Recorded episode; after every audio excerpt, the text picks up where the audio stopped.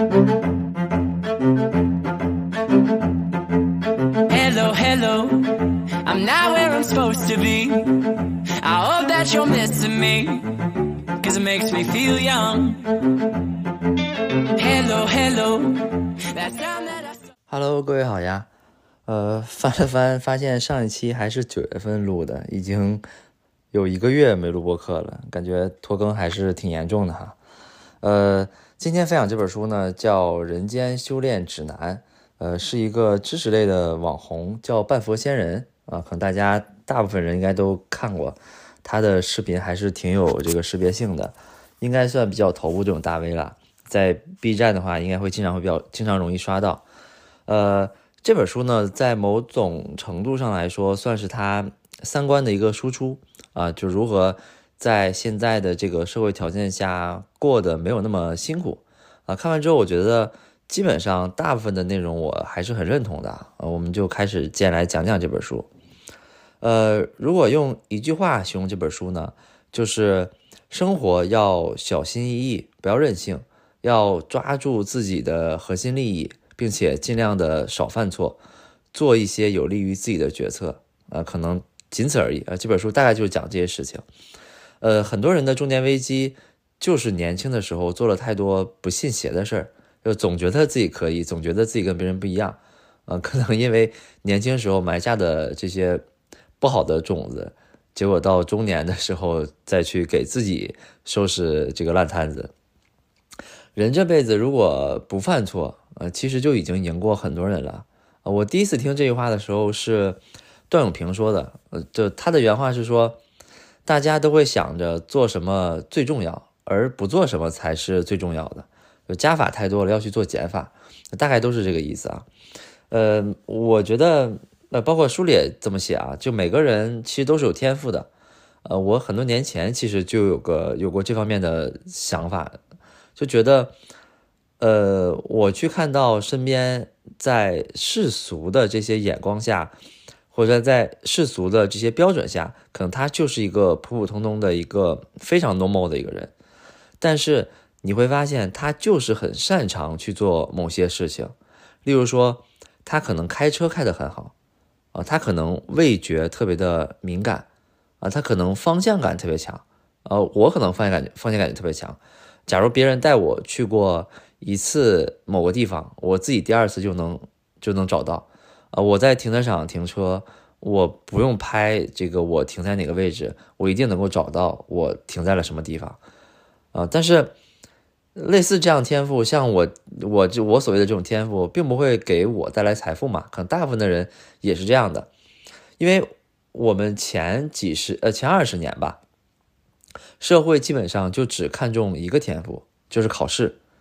那些擅长计算、擅长记忆、擅长背诵且不能偏科的人，在这样的一个游戏规则下才能胜出。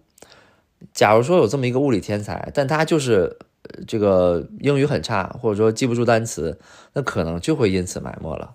所以这里有一个很重要的结论是：天赋要在对的时间。在对的地点，在对的场合才能被激发，甚至你有只你只有在对的家庭才会被激发。呃，书里举了一个例子啊，说他说，假如一个少年可能是一个马术的天才啊，但是呢，他出生在农村，呃，可能二十多岁到城里打工，偶然到了马场骑了马，才发现自己竟然如此擅长骑马。但是这个天赋还重要吗？因为我觉得已经不重要了，因为属于他的机会已经不在了。呃，电影里或电视剧里经常会演类似的这种剧情，可能马场的主人发现了这这个人的天赋啊，他依靠他的一的天赋成为了一代马术大师。但我们实事求是的说，在现在的这个社会里面是不会的，他不会有这样的机会的，是因为他的竞争对手是天赋虽然比他差。但是已经学了十几年马术的人，就有句话就叫做“你不要拿自己的爱好挑战别人的专业嘛，对吧？别人的努力也不是白费的，所以这种情况下，你的天赋就没有了，就浪费掉了。所以有孩子的家长应该怎么做呢？应该多让孩子去尝试去试探他的天赋，然后尽早的去激发。等等年纪大了，就像刚才讲马术这个例子，你发现天赋也没有用了。天赋这个东西就特别像种子啊，它是有一个保质期的，应应该尽早的让这个种子去发芽啊，尽早的培育它，它才能更茁壮，才能长成一个树荫来为你这个遮阴，对吧？呃，有一年巴菲特来中国旅行，他在河边就看到一群拉船的这个纤夫。啊，他就感慨的说：“说那群人里面可能，现呃，也许就有一个这个比尔盖茨，或者说就有下一个比尔盖茨，啊，但是今天他们都在这里拉船，很令人感慨。其实巴菲特讲的也大概是这个，大概这个意思。接下来聊一聊年轻人要不要买房。呃，如果说买吧，可能要掏空家里所有的积蓄，啊，父母也不容易，每个月还要还贷款，压力不小。”但是不买吧，总觉得飘着不安定，也担心后面房价可能越来越高，买不起。我自己其实也经历过这个阶段啊，但是我当时就很果断，我没有纠结过。我的想法就是买啊，一定要尽快的买。我买不了大的，我就要买小的；我买不了近的，我就要买远的。所以当时我从东四环一直看到了东六环啊，从这个朝阳一直看到了通州。那最后呢，也是掏空了家里的钱包来买的。你要说愧疚嘛，这肯定是有的。呃，毕竟你知道家里的每一块钱都来之不易，真的是每一块钱。因为我是来自五线城市，呃，我相信大部分北漂的人可能都是这样。你从五线城市赚的钱到一线城市花，那这个感受太难受了。而且买房之后，在很长的一段时间内，自己也不敢消费。啊，当时还借了亲戚的钱，呃，就假如说我想买一杯咖啡，可能三十块钱，你就会产生这种疑问：说我真的需要花三十块钱买这样一个咖啡吗？或者说我真的需要买一件新衣服穿吗？就确实心理上是有负担的。但是我是这么理解的：就长远的看，房子一定是涨的，不买就是亏的。尤其是我当时是在一三一四年，那我是一四年买的房，应该。在那段时间，那个房价飞涨，就真的很夸张。你赚钱是永远赚不过房价的，所以买房就是赚钱，用将来房子涨的这部分钱赚的这部分钱再来回报家庭，这是我当时的逻辑。那我觉得现在这个逻辑应该也还成立。那书里的观点是说，如果你是第一套房，而且买得起就买啊。当然，这个买得起跟我当时情况类似啊，就不是说。你你你你几千万那就无所谓了啊，就是你掏空家里之后买得起也算买得起，呃，如果觉得贵，那你就可以摇号啊。现在不是有很多这个共有产权房嘛，你可以摇号就买。如果首付要借很多钱的话，还是不要买，因为买房之后你还需要装修，你还需要买家具、买家电，还要还贷款，个人的现金流就会非常非常的紧张。还钱的这个战线就会拉得非常非常长，所以这种情况下最好还是先等等。啊，当然啊，就是我们只是就着梳理这个话题去聊这件事儿，具体真的要不要买房，还是要自己结合自己的情况好好的想一想啊。它是一个没有绝对正确的一个问题。呃，下一个话题是无聊，就是面对无聊。其实这个跟我们这个讲纳瓦尔宝典那期观点基本一样啊，就平淡是真。你一定要跟自己的无聊去和解。呃，书里说，不知道我们是我们在玩 A P P，还是 A P P 在玩我们？就这些嗯 A P P 天天琢磨着如何让用户感动，如何让用这个用户愤怒，如何让用户回这个打出八个哈，而不是两个哈哈。就现在很内卷，对吧？假如你听一个东西很好笑，你可能要打五个六个。呃，哈哈，你才能觉得这个东西好笑。你只打两个、三个，可能就是一种应付了，或就是一种语气词了。那结果就是我们的阈值是被提高的。那看东西就经常会有，呃，就这这种感觉，对吧？像我们看八卦新闻，看这个哪个明星又出事儿了，看吃瓜，就都希望吃那种又大又甜的瓜啊。如果这个爆料不够精彩，大家觉得，哎呀，这有什么的？所以。这样的一种情况之下，大家玩手机开始变得有一点无意识了啊，就不自觉的就去刷手机了，其实都没有什么目的。我我开车的时候就有一种感受啊，就我跟着导航就很奇怪，就我就经常会觉得好像不是我在开车，就我开这个动作可能是弱化的，而是车雇了一个开车的工具，我是那个工具，因为。我怎么开，基本是要听导航的。导航告诉我往左，我就往左；导航告诉我往右，就往右。所以奇就是很奇怪那种感觉。那对抗这些呢？其实我是有两个小的改变啊，就尝试去对抗这些，呃，也叫 A P P 焦虑，或者是这种信息焦虑。呃，这个梳理跟梳理没有关系啊，只是我的一点小的感受。第一个是，我的手机就就只装了一个新闻客户端。就我的新闻客户端就是微博，我没有抖音，也没有快手之类的，也没有这个今日头条啊，或者网网易新闻啊，这个澎湃新闻之类的。呃，其实什么 APP 都无所谓，但是我想说的是，一个就够了。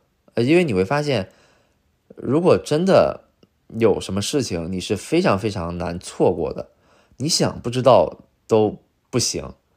这个社会真的太缺新闻了，所以一个。真正重要的事情出来，你总是能够知道的，呃，所以这个是第一点。第二点是，我关掉了微信的朋友圈，这朋友圈是有个功能是可以关掉的，也会变得很清爽。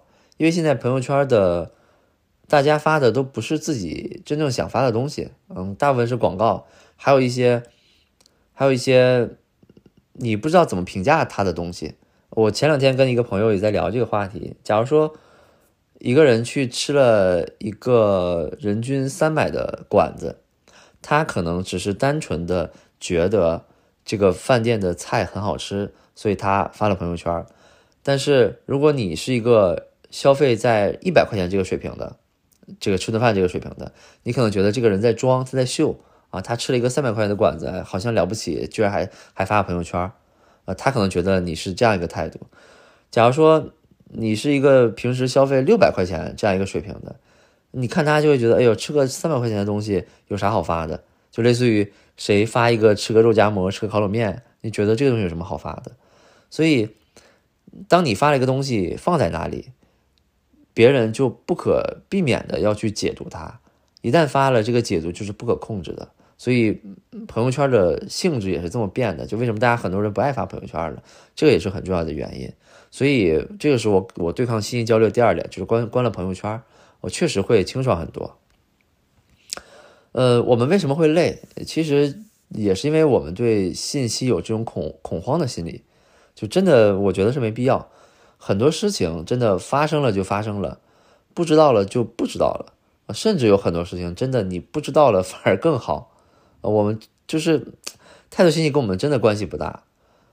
呃，我我说一个特别大的事情，但是跟大家关系不大的，就类似于乌克兰和俄罗斯打仗，呃，就这个新闻大不大？太大了。你说对我们有没有影响？啊，那肯定是有的，对整个世界的格局、经济的格局等等。但是对我们日常的生活有哪些具体的影响呢？可能。百分之九十九的人真的没有太大关系，那可能跟俄罗斯跟乌克兰做生意的、做外贸的，它是有影响的。但对于我们普通的上班打工族来讲，可能没有影响。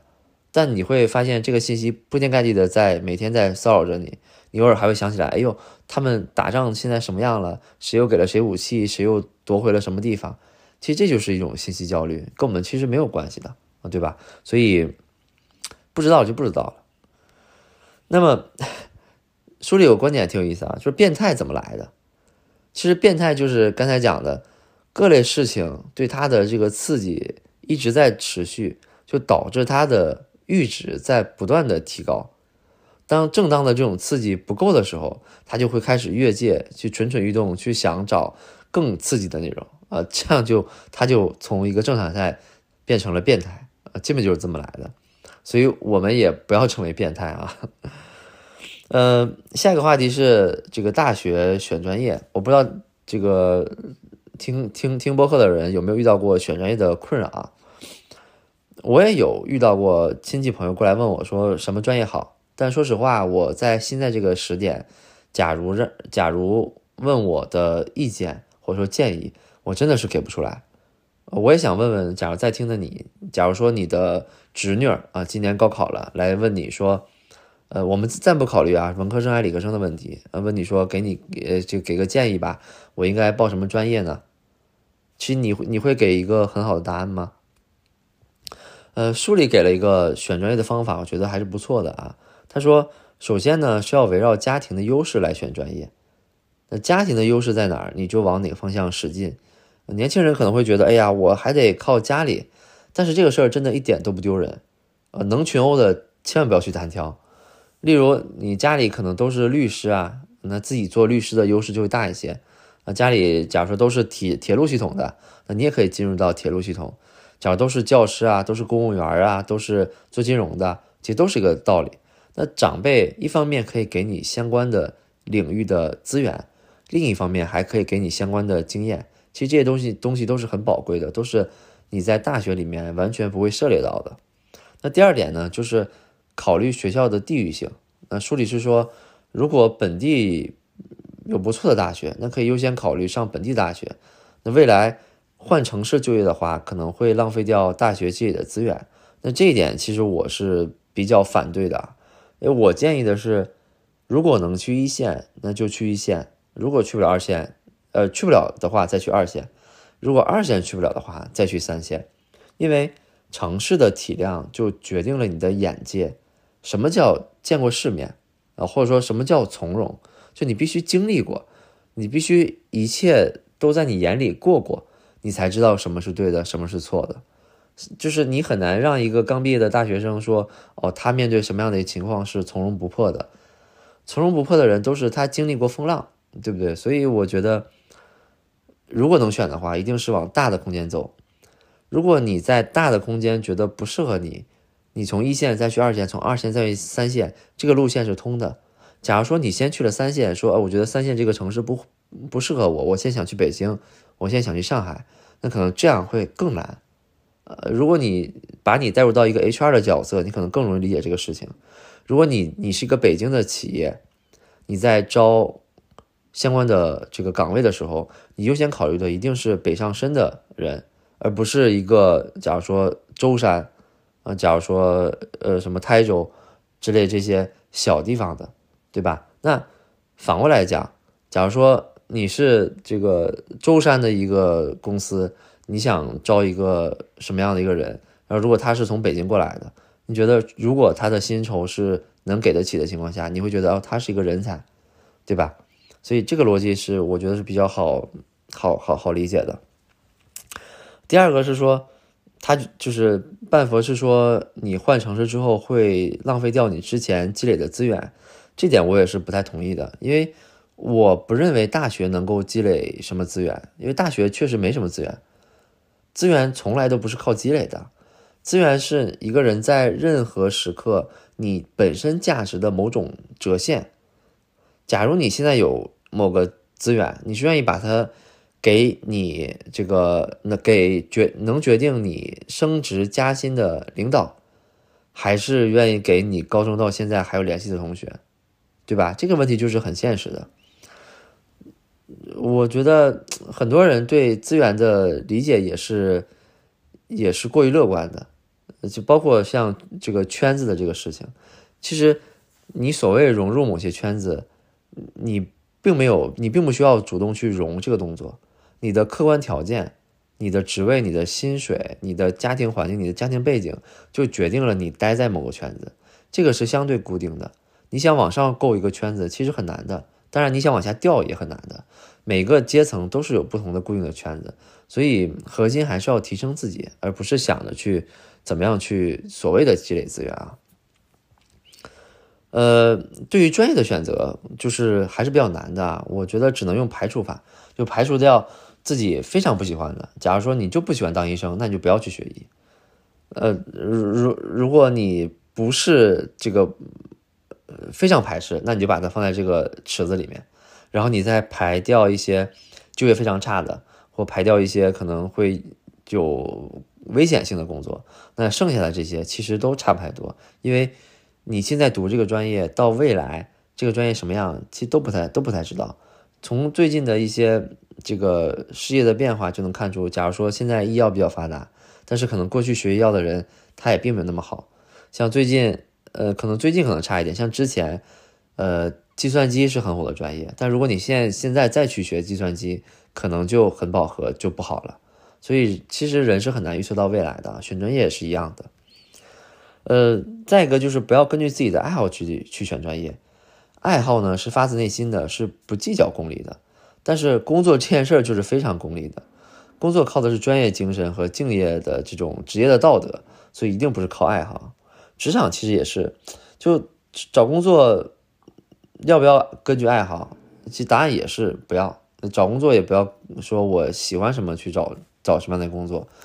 呃，虽然很多人这么讲，但是很难，因为你的工作总有老板，总有甲方，总有这些 PUA 的环境。所以爱好会被摧残的很崩溃，所以我觉得可能用爱好这个词不太妥当。就如果你能找一个嗯让你兴奋的这样一个职业，我觉得才是才是值得你去追求的，而不单单是爱好。爱好可能偏偏单薄了一点。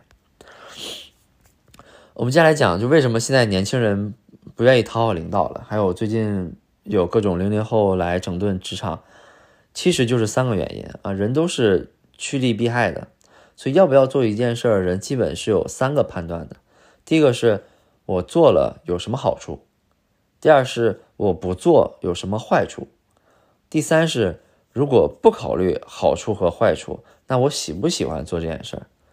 所以年轻人不愿意，就是觉得没好处，我讨好老板有什么好处呢？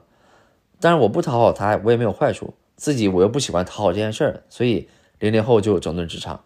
那八零后为什么这么狗腿？因为上有老下有小，因为要舔领导才能升职加薪，才能有钱赚，所以不舔就可能会遭到排挤。所以八零后都是这种类似于情非得已的感觉。呃，怎么赚大钱呢？呃，聊完职场，聊聊怎么赚大钱。其实秘籍就是三个方法。第一个秘籍是运气。运气就是命运啊，这个运气是非常非常重要的。其次呢是信息差啊，就是我知道，但你不知道，我把这个信息卖给你，其实这是第二第二第二个方向。那第三个方法呢是资源差，就我有资源你没有，这个资源是很重要的啊。就假如说你有一千万，我有十万，你买百分之五的理财，我买百分之五十收益的理财，那结论是什么？一定是你的一千万变得更多。我的十万变成十五万了，但人还是很少，所以资源是很有限的。而且这个这个例子还有一个背景是，百分之五的理财基本是相对稳健的，但是百分之五十的理财你是有可能百分之九十的概率丢失本金的。所以这就是为什么越有钱的人会越来越有钱。但听完也别觉得心灰意冷啊，就说哎，我这辈子就这样了。不能发财了，也不是，还是有一些具体的方法的，可以去尝试的。呃，任何事情都有一些都有一个指向性啊，这个指向性和你的目的性一致的时候，这个事儿才能达到目的。赚钱其实不需要懂得很多，更不需要懂原理。很多没什么文化的人，或者说没经过这个高等教育的人，仍然可以赚很多的钱。那他们身上很重要的共通的点就是他们会实践，就实践才是检验真理的唯一标准。就他们会去做。赚钱的原理是什么？呃，就是满足需求。做生意，你提供的产品满足了客户的需求，对吧？这个是你能赚钱的。我们上班，我们提供的其实服务啊，我们提供的这种服务能够满足公司公司的要求，那这也是会赚钱的。所以，只有当对方感到满足的时候，他们才会心甘情愿的花钱给你。所以，一定要时常想着怎么去满足别人的需求啊，这样才会有赚钱的机会。为什么很多人被裁了之后，下一份 offer 的薪水会这个砍半儿或者说降低非常非常多？包括很多像腾讯、阿里这样优秀的人才，可能裁员之前他是一两百万年薪这个水平。但裁员之后，他能拿到的 offer 可能是四五十万，是不是这个人的技能被淘汰了，或者说可替代性太强了？这这个也不太成立，因为如果是的话，为什么他在被裁的前一周，他还是一两百万薪酬的这个 level，为什么被裁了之后马上就这么低了？是因为薪水，我们的薪水也是由需求决定的。我们的薪水不是由我们的技能决定的，也不是由我们的能力决定的，而是由市场上的这个供给关系来决定的。所以裁员造成了供给过多，就人太多了，所以薪水就降得很厉害，而不是这个人的能力如何如何。我们每个人本质上也都是商品。OK，那这本书差不多就是这样了。看，感觉大部分三观还比较一致，可能 社畜还是有很多惺惺相惜的地方吧。呃，上期呢，我尝试送了本书，成功了，呃，送给了上海的一个朋友啊，所以那就每期都送本书吧。呃，今天读的这本我读的是电子版，所以就没法送了啊，我就换了一本手头的书。呃，这本书呢叫《后疫情时代的中国经济》。呃，作者呢是魏杰教授，是清华经管学院的教授。今年呃四五月份的时候吧，给我们上过一次课，呃，叫社会主义经济理论，讲的挺好的。呃，这本书基本上跟课上讲的差不太多。呃，他这个魏杰教授基本一直在研究社会主义经济的这个这个大的框架，所以他的这个体系相对比较成熟的，所以还是挺值得看的啊。呃，我简单讲一小段这个。我们课上讲的一个例子啊，我觉得还挺挺有意思的啊。像过去几年，这个我们这个国家其实提了很多次，叫防止资本无序扩张。可能今年差了一点，二一年可能提的比较多，二零二一年可能提提的比较多。所以在社会层面发生了一系列的事情。我们把这些事情如果串起来看，可能都是跟这件事跟防止资本无序扩张是有关系的。是，假如说房地产，呃，我我我的感触是比较深的，因为我是做房地产相关的。这个上层的这个指导思想是房住不炒，但是下下面这个执行的执行层面打击的基本就是资本，打击的其实就是地产的这种高杠杆、高周转的这种模式。房子有两个天然的属性，第一个是消费属性，第二个就是资本属性。呃，现在这个房子的。资本属性是被完全限制住了，所以导致了这个地产行业的衰退。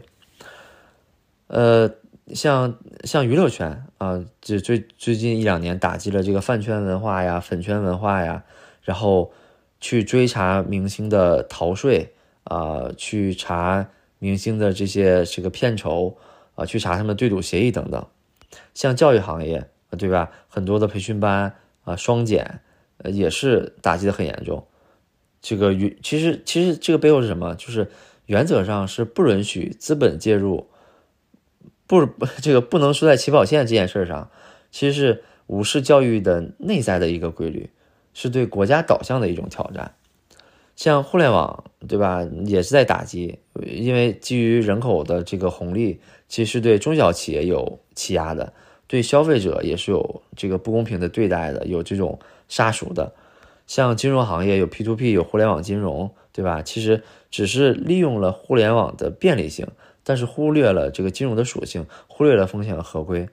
所以刚才讲的所有这些行业，我们单独来看好像都有特殊性，但是你穿起来看，放在一起，其实就是打击资本无序扩张。所以这个行这些行业的衰退，引起了整个社会经济的衰退。所以这个就是它这个社会主义经济学这个大的框架，就这个逻辑，就是可能我们之前学经济学的时候，总是会放在一个有效市场，总是会放假设大家都是理性人，但在我国可能很重要一点就是需要跟政治相结合，需要跟我们的社会主义发展的不同阶段来结合，所以这点还是特别有趣的。啊，所以这期呢就送这本书吧。就是如果你听到这里，如果你觉得对这本书感兴趣，你就可以留言，那我把书寄给你，好吧？那 OK，这期就到这里了。呃，再次感谢收听，感谢订阅，我们下期见，拜拜。